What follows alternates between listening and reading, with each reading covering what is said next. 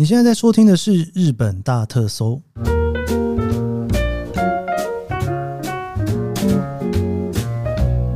欢迎收听日本大特搜，我是 Keith 研究生。今天是2023年令和5年的5月9号星期二。上个礼拜经过了这个漫长的黄金周的时光，我有跟大家聊到说，这个黄金周的日子啊，其实我花了蛮多的时间跑去逛露营产品哦，这个算是一个被推坑推到快到坑里面，还在一只脚在里面，然后另外一只脚不知道还在哪里哦。然后就在这个逛露营店的过程当中呢，发生了一个小小的插曲，就是有一天呢，我要去跑步的时候哦，因为我通常要去跑步的时候，我都会戴上耳机，然后听 Podcast 节目。那当然不是听自己的节目啦，听自己的 Podcast 节目跑步也太奇怪了吧。然后我就怎么找都找不到我的耳机，我想说耳机到底丢到哪里去了哦？就是那个跑上跑下哦，房间也找啊，客厅也找，各个地方都找，就是找不到那一个耳机。然后我就忽然灵机一动哦，那个 iPhone 上面好像可以有一个找耳机的功能，我就把它打开来哦，就看了一下我的耳机在哪里。结果一打开来一看，哎呀，好死不死，就是这一个耳机最后一次出现啊，是在前一天下午在AEON的卖场哦，果然真的是丢在那边，但我也想不太透，怎么会丢在那个地方呢？因为我这个带出去，其实我好像也没有拿出来听，然后我就赶快就打电话打到了AEON Mall，就打到管理部去问说，哎，请问一下哦，那个我有东西遗失的话，可不可以问一下在哪里，有没有办法去找？过了几分钟之后，他就回电话给我，然后他就问了很多问题哦，你在哪里丢的啦什么的。那因为你知道我手机其实打开来都可以看到记录，我就跟他说最后一次这个耳机离开我的时候呢，是在卖帐篷的地方，大概是在下午1-2点左右的时间。但是呢，我看到这个耳机最后一次被连线哦，是在下午7点的时间在 FamilyMart。我说诶，是不是你们的那个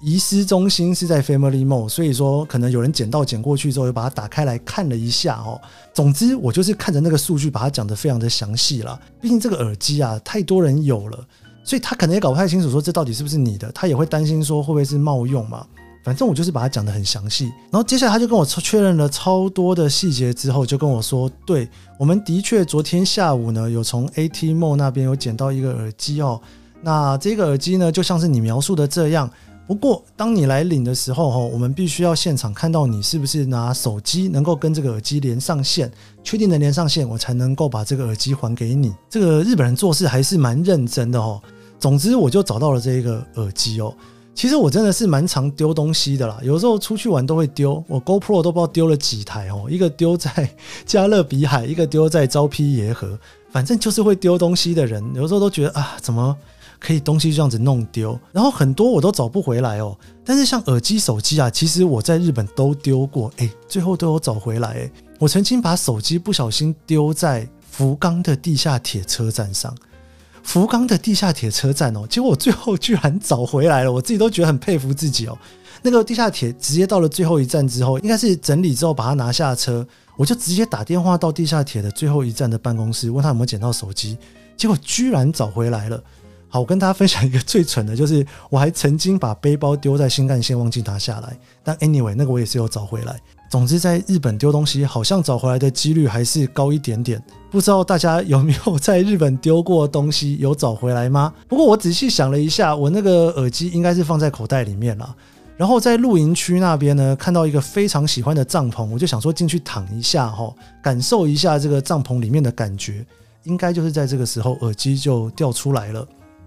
然后我讲到这个AEON Mall啊，就是永旺购物广场，我不知道中文确定是不是这么翻哦。就我看到有一家店啊，就是弄得非常的漂亮，然后金光闪闪的哦，有一点点像夜店的感觉。然后里面2排放了满满的扭蛋机，对，我们今天就要来聊扭蛋。这个会不会转的有点太硬了一点？其实是不需要这样转啦，只是就刚好聊到，觉得好像可以稍微转一下下哦。不知道大家在疫情之后来日本玩，有没有发现，在东京的街头出现了非常多专门扭蛋的店呢？而且这些店其实在东京是一家接着一家开，而且迅速的在成长哦。今天我们就要来聊一聊在东京快速成长的扭蛋专卖店。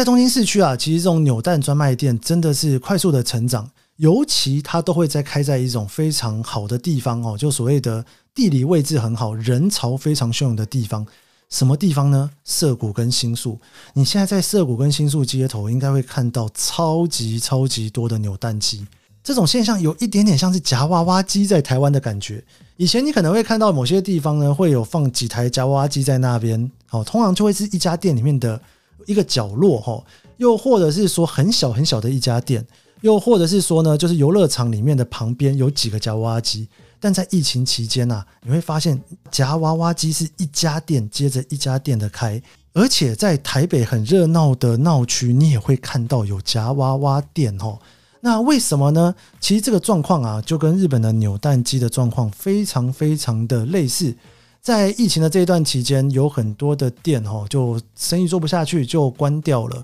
那关掉这些店呢，可能都是在那种非常好的地方、哦、新宿澀谷最热闹的地方的店铺，又或者是像我刚刚讲的 AEON Mall 这种永旺购物中心的那种店铺。这种店铺以前真的是轮不到扭蛋机来租啊。那事实上呢，在疫情之间啊，这些一个接着一个开的扭蛋机的店啊，很多都是房东或者是这种购物广场里面的人、哦、去拜托扭蛋机的店来这边开店的。所以既然是拜托他们来，那表示开的条件应该也是蛮不错的、哦。那为什么它会有这样子的优势呢？其实最主要的原因就是因为你一般开一个店，包括装潢啊、设计，如果是餐厅的话啦，搞不好都要花1-2个月你才有办法从无到有的开完一家店哦。但是如果说你今天不是餐厅，你是那种啪啪的店的话，那当然可以很快啦。比方说那种有的啪啪的店，你只需要换一个看板啦，换一些招牌啦、牌子就可以开店了，你不需要把里面的装潢全部重新设计，或许这种可以1-2天就开店。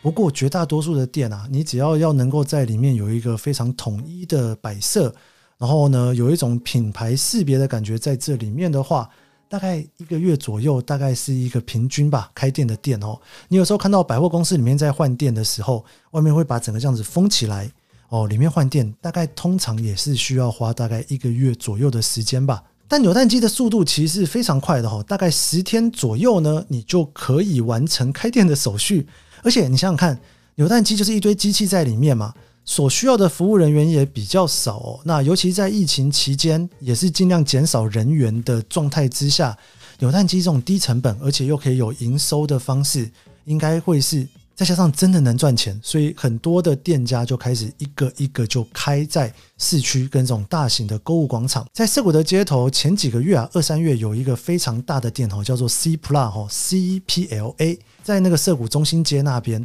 有1700多台的扭蛋机，就算是平日的下午你也会看到非常多人在那边买。那这家店其实位置非常非常的好，如果你最近有来东京玩的话，可能去澀谷你也有经过它过吼。而这个所谓的 CPLU 呢，其实是北海道在代广的一家扭蛋店公司哦。那它在去年夏天啊就陆陆续续在澀谷、原宿、新宿各个地方开店哦。在澀谷就最有名的喜布亚109那边有它的店，那原宿的竹下通也有店哦。你看它专门就是去打这种所谓的年轻人市场， Z 世代年轻人的市场。那有一家福冈的扭蛋公司呢，也在新宿和原宿、哦、开了这个ガチャガチャの森，翻成中文应该是叫做扭蛋的森林、哦、应该是这样翻吧、哦、总之啊，这个店一家接着一家开，而且是有不同的厂牌都在开他们的扭蛋机的店之后呢，现在可以说整个东京就是扭蛋机店的战国时代。每一家店都在想说，我要在店铺里面设计出什么样子不同的地方能够吸引更多人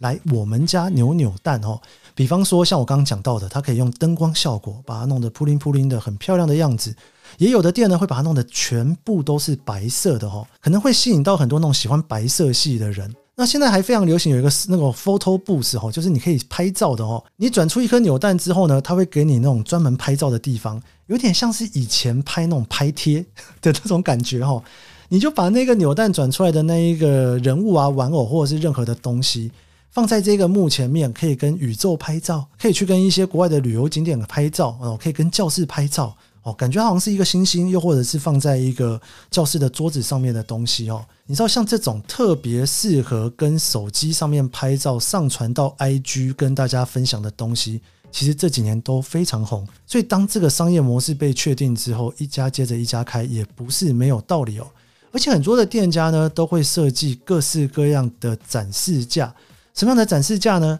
以前你在转扭蛋的时候你根本就不知道里面是什么东西，那现在有的呢它会把里面你可能会转到的通通放在上面，有点像是那种抽奖会抽到的奖品的感觉，你就觉得说哎、欸，我好想要扭到那一个，我来扭扭看。所以那种展示架啦、展示柜啊、拍照的地方通通都是有设计过的。上个月啊，我在东京歌舞伎町有看到那个半代开了一个很大的那个扭蛋机的店哦，哇，它那个扭蛋机啊很奇花哦，它是那种很大台的机器，不是那种手随便这样子扭一下而已哦，它是那种有点那种声光效果的，你会看到整个 3D 的影像在自动贩卖机上面转，你会听到噔噔噔噔很多音乐啊，然后很亮的东西啊，然后最后掉出来一个扭蛋，然后很兴奋的那种感觉。很多人反而是为了这种游戏感去扭蛋。然后不知道大家有没有去过藏寿司的那种扭蛋机的感觉，我记得前一阵子啊我去藏寿司的时候呢，他那个扭蛋机在转那个奇卡哇，算是日本最近还蛮流行的一个，我不知道怎么形容它欸，有一点点像角落生物的那种感觉，但它不是角落生物啦。我那时候还有点瞧不起它，想说这什么东西啊，反正我就带回去吧。结果你知道我后来才发现啊，这个奇卡哇之有名哦，后来提早就结束了，就是提早在藏寿司就已经没有这一款商品了。那原因是因为呢，很多人特地为了要去转这个扭蛋跑去吃藏寿司，然后没有扭到的情况之下还一直点那个100元寿司，然后一直塞那个盘子，就为了想要多扭蛋，看看能不能够多收集到几个奇卡哇的扭蛋，是不是一个非常疯的一个氛围。基本上就是这种增加这种趣味性啊，然后还有一种这种叫怎么讲呢，不确定感，因为不确定感这件事情本身就是一种卖点哦。你知道现在这个扭蛋市场啊，其实每一个月大概都会有300到400种新的产品，而且这种新产品呢，通常你只要是订单下来这个全部都做完的这种产品缺货就缺货咯，所以它基本上就是一种期间限定，然后时间限定，又有可能店家限定的感觉。如果大家口耳相传说现在这家店有这一种扭蛋，你过来转没有转到你可能这辈子再也转不到了或者是你可能要等这家店之后再出这种所谓的复刻版。根据这个扭蛋玩具协会的数据啊，2022年的这个市场规模估计大概是720亿日元相对于2021年成长了大概 30% 之多。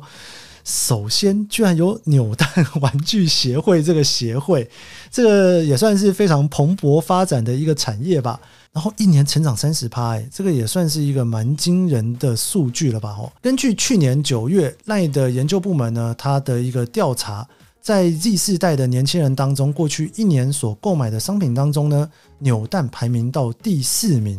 那为什么会第4名呢？原因就是因为他们觉得这个是一个可以上传到 IG 啊，或者是社群网站上面跟大家分享的一个非常好的东西。事实上扭蛋呢是从1965年从美国引进到日本来的。那最一开始呢是在糖果店的自动贩卖机上面卖，当时的价格啊一次是10块钱日元，哇，真的是很便宜耶，不过物价不太一样啦我记得在疫情之前我来日本的时候转大概都是以200元为主的机台居多，大概就跟你去神社抽个签差不多的感觉。那个扭蛋也是抽签嘛好像抽签就是这个价格不能再高的意思吧。那在疫情期间到现在大概都是300块，我现在去外面看扭蛋大概通常都是300块钱的机器为主，不过据说接下来可能会涨价到400块钱。在以前扭蛋的这一个年代呢，大家都还是把它当作是小朋友的玩具为主，不过在2010年代开始有了一个很大的改变。不知道大家有没有印象，在十几年前有曾经非常红一个叫做圆杯子还是杯圆子，就是在杯子上面呢有一个女生，然后那个女生会有各式各样的姿势，有的是坐在杯圆上面，有的在那边做瑜伽，然后有的是在那个握手的地方。慢慢的这个市场发现除了小朋友之外呢，扭蛋里面其实也是可以放一些大人喜欢的东西，所以扭蛋机有的就针对男生，有的就针对女生。之前在日本非常红的一个手游就 PAD 那个 Puzzle and Dragon， 其实里面也是用扭蛋的概念把那个其实里面也是一个扭蛋的概念去把你所抽到的那一个人物给秀出来。不知道大家有没有扭过扭蛋我通常会去玩扭蛋真的就是我刚刚所聊到的如果那家店弄的就是很奇花的感觉，我就觉得好像可以去玩一下，把它当作有点是在玩玩具玩游戏的那种感觉，花个300块钱呢去抽一个玩具但是以我自己来讲，我稍微务实一点点啦，我比较不是很喜欢那种玩具类型的，因为玩具类型呢，我自己常常旅行的人，又常常搬家的人，就觉得说要放在哪里啊，搬家又很麻烦哦。然后我特别喜欢去转那种有一点点实用性的东西，像是钥匙圈，然后钥匙圈上面呢可能会有不同的人物啊，或者是不同的造型哦，有一点点可以说服自己说，诶，我是要去买一个实用的东西。但是呢，你知道有时候去挑东西是很麻烦的，你会站在那边想说我到底要选哪一个，那这个时候抽签啊，这种不确定感对我来讲反而是节省了自己脑袋的变化。像去年非常有名的鬼灭之刃的玩具也是非常热门啊，所以说像它一批一批出那个限量的时候啊，你会看到很多机台大家都特别去找，就想要去转出鬼灭之刃里面的人物的玩具。总之啊，现在整个扭蛋机的店里面啊，你大概可以看到有的机台呢是专门给小朋友转的，有的给男生转的，有的给女生转的，那也或者是有一些是给我这种就是只去转那种比较实用的东西。这种所谓的不确定性其实增加了一种玩游戏的感觉，可能也是它大受欢迎的一个原因吧。